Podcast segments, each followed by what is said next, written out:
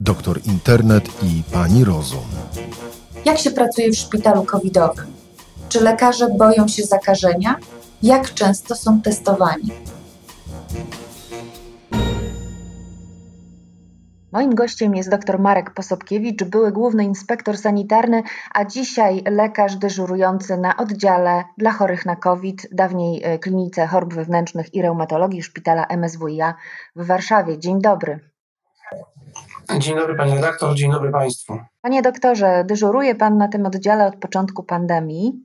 Będę chciała wiedzieć, jak się dyżuruje na takim oddziale, jak się pracuje z chorymi na COVID i czy sytuacja zmieniła się od początku pandemii, od tego, co było w marcu, do dziś. Pracuje się trochę inaczej niż na co dzień. Znaczy, posiadając e, wiedzę e, internistyczną, e, nie jest to takie trudne merytorycznie, ale to uciążenie w e, postaci częstego e, przebierania się e, w ubrania, maski, w których no, ciężej się oddycha, a czasami trzeba przez długo w tym przebywać, na pewno nie jest łatwe.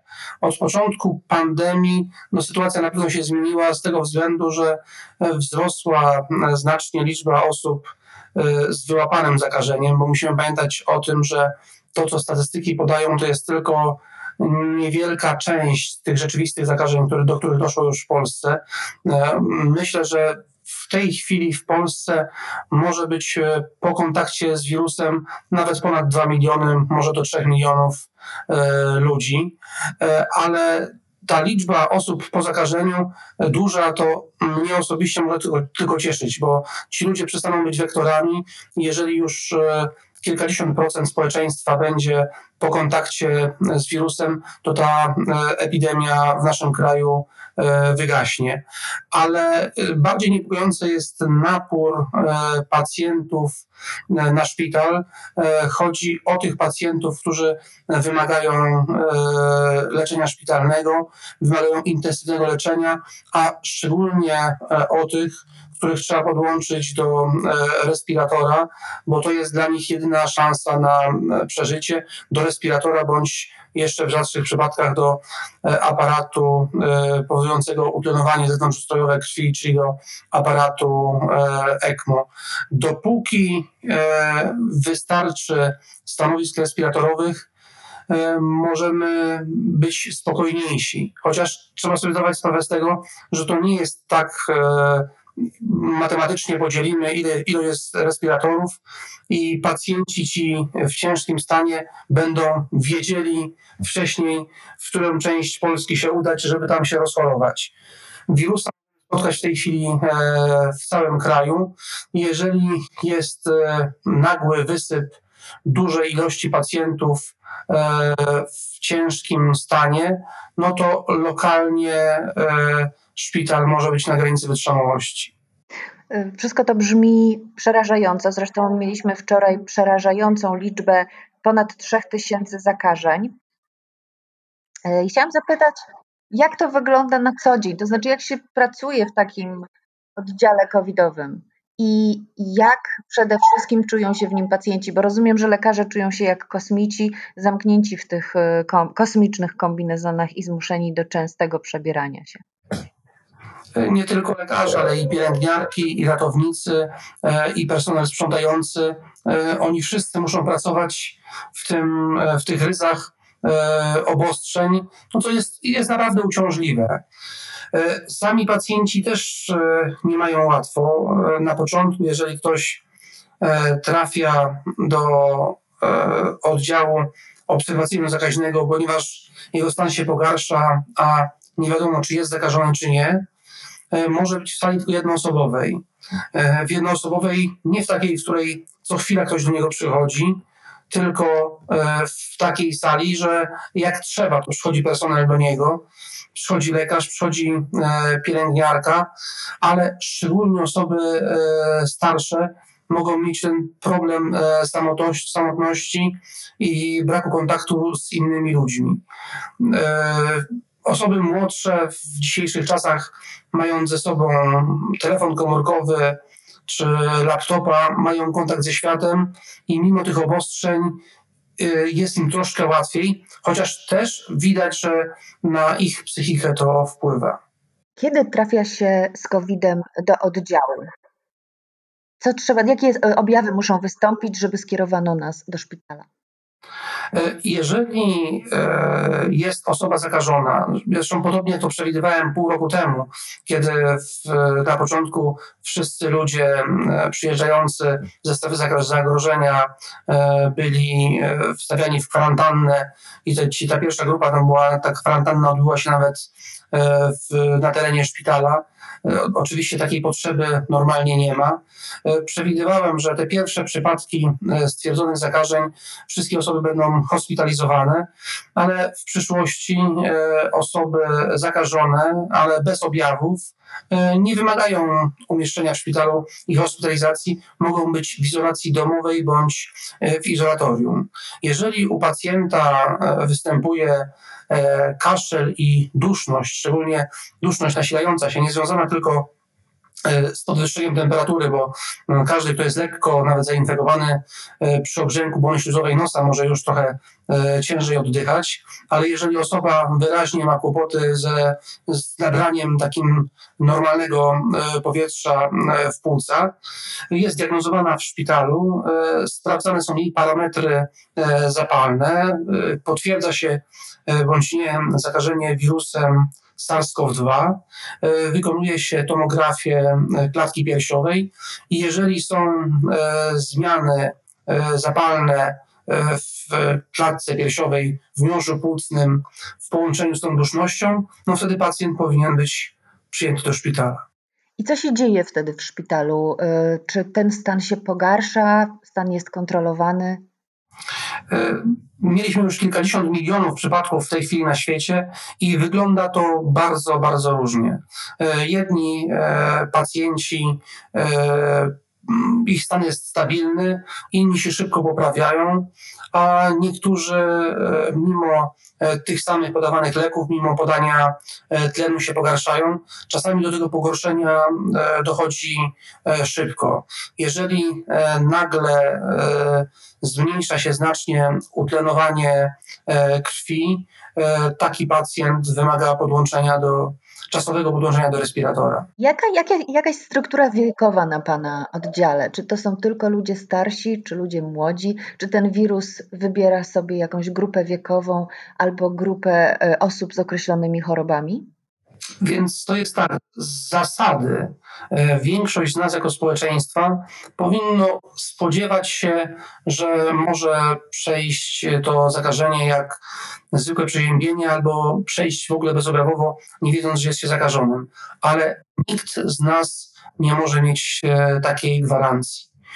Natomiast jeżeli e, ten wirus trafi na osobę predysponowaną, szczególnie z niewydolnością krążenia, z niewydolnością e, oddechową, z rozchwianą cukrzycą, e, na pacjentów e, w znacznie starszym wieku, e, z chorobami e, nerek, niewydolnością, niewydolnością e, wątroby, na pacjentów leczonych z powodu chorób onkologicznych, to wtedy ten wirus może znacznie pogorszyć ich stan i przyczynić się do e, relatywnie szybszej e, śmierci. Jak wygląda dyżur na Pana oddziale? Czy da się usiąść, da się choć chwilę przespać w nocy?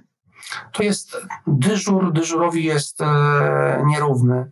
E, czasami jest tak, że w końcu gdzieś nad ranem e, ma się wrażenie, że w końcu będzie można odpocząć, a tu nagle jest reanimacja albo pogorszenie e, stanu pacjenta i mimo wszystko człowiek dalej do rana jest e, zajęty. Nigdy nie można być e, pewnym, jak ten dyżur do końca będzie wyglądał.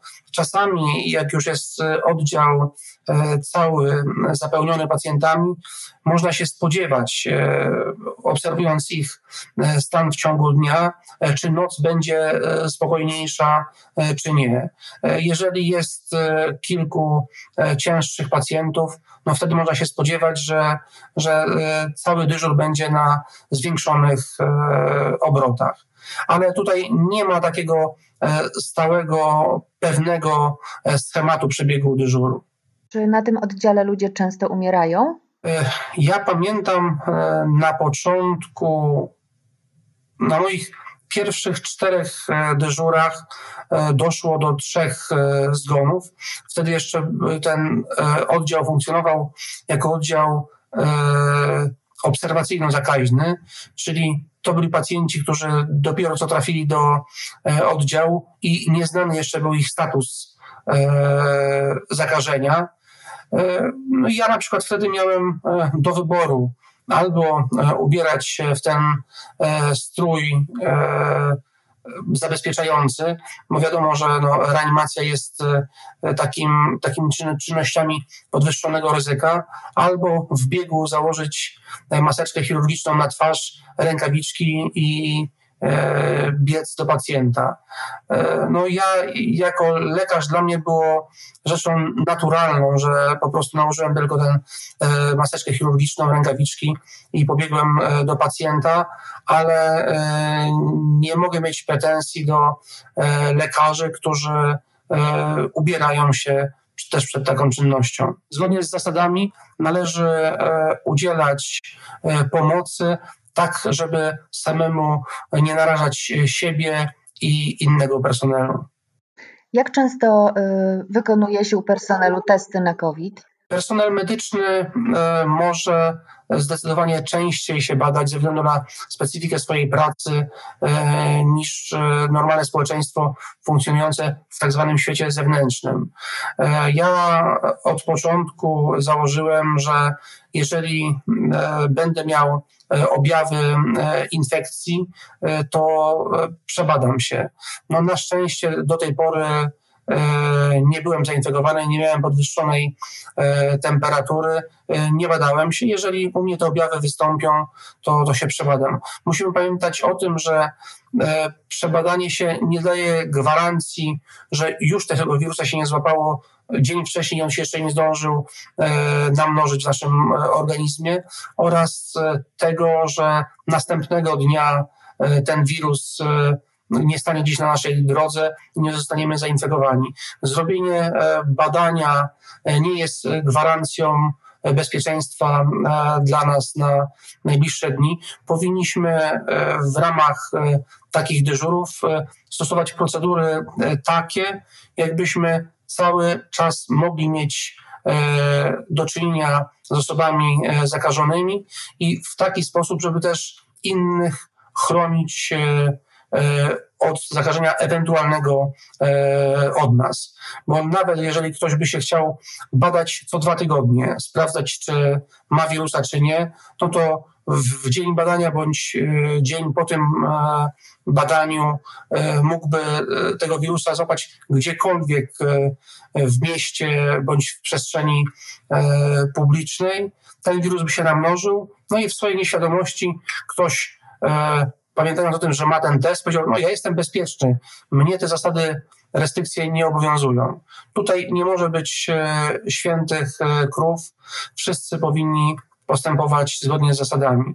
Jeżeli wchodzimy na salę do pacjenta, e, pacjent, jeżeli jest sam w sali, leży może leżeć bez maseczki. Jeżeli wchodzi pielęgniarka bądź lekarz, pacjent, oczywiście jeżeli jest e, w stanie, e, zobowiązany jest do e, zasunięcia maseczką swoich ust i nosa, żeby też dodatkowo nie wytwarzać aerozolu wokół siebie, mimo że ta pielęgniarka, lekarz wchodzą też w zabezpieczeniu.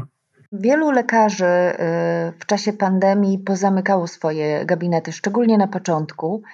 Wielu zrezygnowało z pracy w szpitalach. Znam takie przypadki. Na pewno większość nadal tam pracuje, natomiast wiem o takich, którzy stwierdzili, że jest to dla nich zbyt duże ryzyko. Pan zdecydował się jednak na pracę na takim oddziale najbardziej zakaźnym. I z czego to wynika? Czy z tego, że pan był kiedyś głównym inspektorem sanitarnym, czy z tego, że jest pan lekarzem wojskowym? Y, skąd taka decyzja o podjęciu tej trudnej służby? W moim przypadku to e, nawet e, nie było e, myśli o rezygnacji, bo ja po prostu w tym miejscu zacząłem dyżurować z chwilą rozpoczęcia pandemii. Wcześniej uczestniczyłem w przygotowaniu personelu szpitala na walkę z tym wirusem. Starałem się wchodzić tam ze spokojem, żeby wytłumaczyć ludziom, że ten wirus nie ma żadnych innych magicznych e, właściwości e, większych niż inne wirusy, które są w środowisku i racjonalne podejście z przestrzeganiem procedur może chronić nas jako personel i powodować to, że ten wirus będzie miał trudniejszą możliwość transmisji na terenie szpitala. A czy ktoś z personelu szpitalnego od początku pandemii e, został zakażony wirusem i czy wiadomo, że na przykład stało się to właśnie w szpitalu? E, nie można być e, nigdy pewnym. Jeżeli ktoś z personelu medycznego miał kontakt z osobą zakażoną, bądź z personelu, bądź z pacjentów bez e, zabezpieczenia. E, nie jest to równoznaczne z tym, że dochodzi do zakażenia wtedy, ale e, medycy w ramach tego systemu badania i przywracania medyków do pracy po tygodniu kwarantanny byli badani i czasami u niektórych e, występowało e, ta obecność wirusa e, bezobjawowa bądź z niewielkimi objawami, u większości nie. Ważne jest to, żebyśmy wiedzieli, że do tego zakażenia może dojść niemal wszędzie. Personel medyczny jest z tego względu bardziej predysponowany na zakażenie, że mamy do czynienia z taką kumulacją w lokalizacji e, pacjentów e, chorych, objawowych z dużą wiremią. No to są pacjenci gorączkujący, kaszlący, rozsiewający ten, tego wirusa dookoła siebie. Z drugiej strony mamy personel ciężko pracujący. Takie dyżury potrafią być bardzo męczące, a zmęczenie, dodatkowo jeszcze e, stres wpływa na odporność. I czasami wystarczy tam minimalna ilość tego e, wirusa, żeby dostać się do organizmu i spowodować e, rozwój infekcji u medyka. Ale znam też taki przykład lekarza, który dyżurował w klinice, która stała się covidową i z chwilą rozpoczęcia pandemii wymówił dyżury w tym szpitalu. Nie dyżurował tam więcej, ale po kilku tygodniach trafił do tej samej kliniki jako pacjent, a zaraził się w innym szpitalu, w którym myślał, że będzie bezpieczniejszy, bądź zaraził się gdzieś w środowisku zewnętrznym. E, my też wychodząc ze szpitala musimy pamiętać o tym, że e, tu ta czujność jest e, większa podczas tych procedur, ale to nie znaczy, że jak wyjdziemy na zewnątrz, jesteśmy w pełni bezpieczni. Ten wirus jest w tej chwili naprawdę wszędzie. Ja już już w, latem mówiłem, że mm, tych zakażeń jesienią może być E, nawet kilka tysięcy e, dziennie, no i już w tej chwili mamy e, z tym do czynienia. Ta liczba duża zakażeń tak mnie nie martwi. Bardziej mnie martwi to, co wspominaliśmy na początku naszej rozmowy, duży napór pacjentów wymagających intensywnej terapii. Uspokajał Pan personel przed rozpoczęciem pracy na oddziale covidowym, a ja się chciałam zapytać, jak uspokoiłby Pan pacjenta, który trafiając na oddział z, ze stwierdzonym wirusem bardzo się boi i nie wie, co go może czekać? E, naprawdę wszyscy powinniśmy myśleć e, wyprzedzająco e, i w okresie pandemii szczególnie dbać o własną odporność. O tą odporność możemy dbać wysypiając się, e, regularnie e, odpoczywając, e, mając zbilansowaną dietę i regularnie ruszając się najlepiej na świeżym powietrzu. Nie zalecam tutaj intensywnych sportów wycieńczających z tego względu, że wtedy odporność może być słabsza. Jeżeli już ktoś zostanie zakażony, to przede wszystkim nie namawiałbym do tego, żeby się bał tego, że coś mu się stanie i że musi już iść do szpitala. Pozwólmy tą decyzję o przyjęciu, o kwalifikacjach przyjęcia do szpitala pozostawić lekarzom. Wtedy, jak pacjent rzeczywiście będzie tego potrzebował.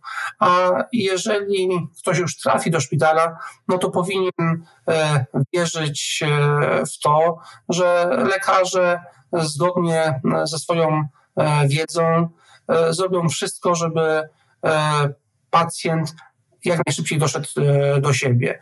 Żebyśmy sobie zdawali sprawę z tego, że to nie jest też wiek determinantą taką powodującą najcięższe przejście.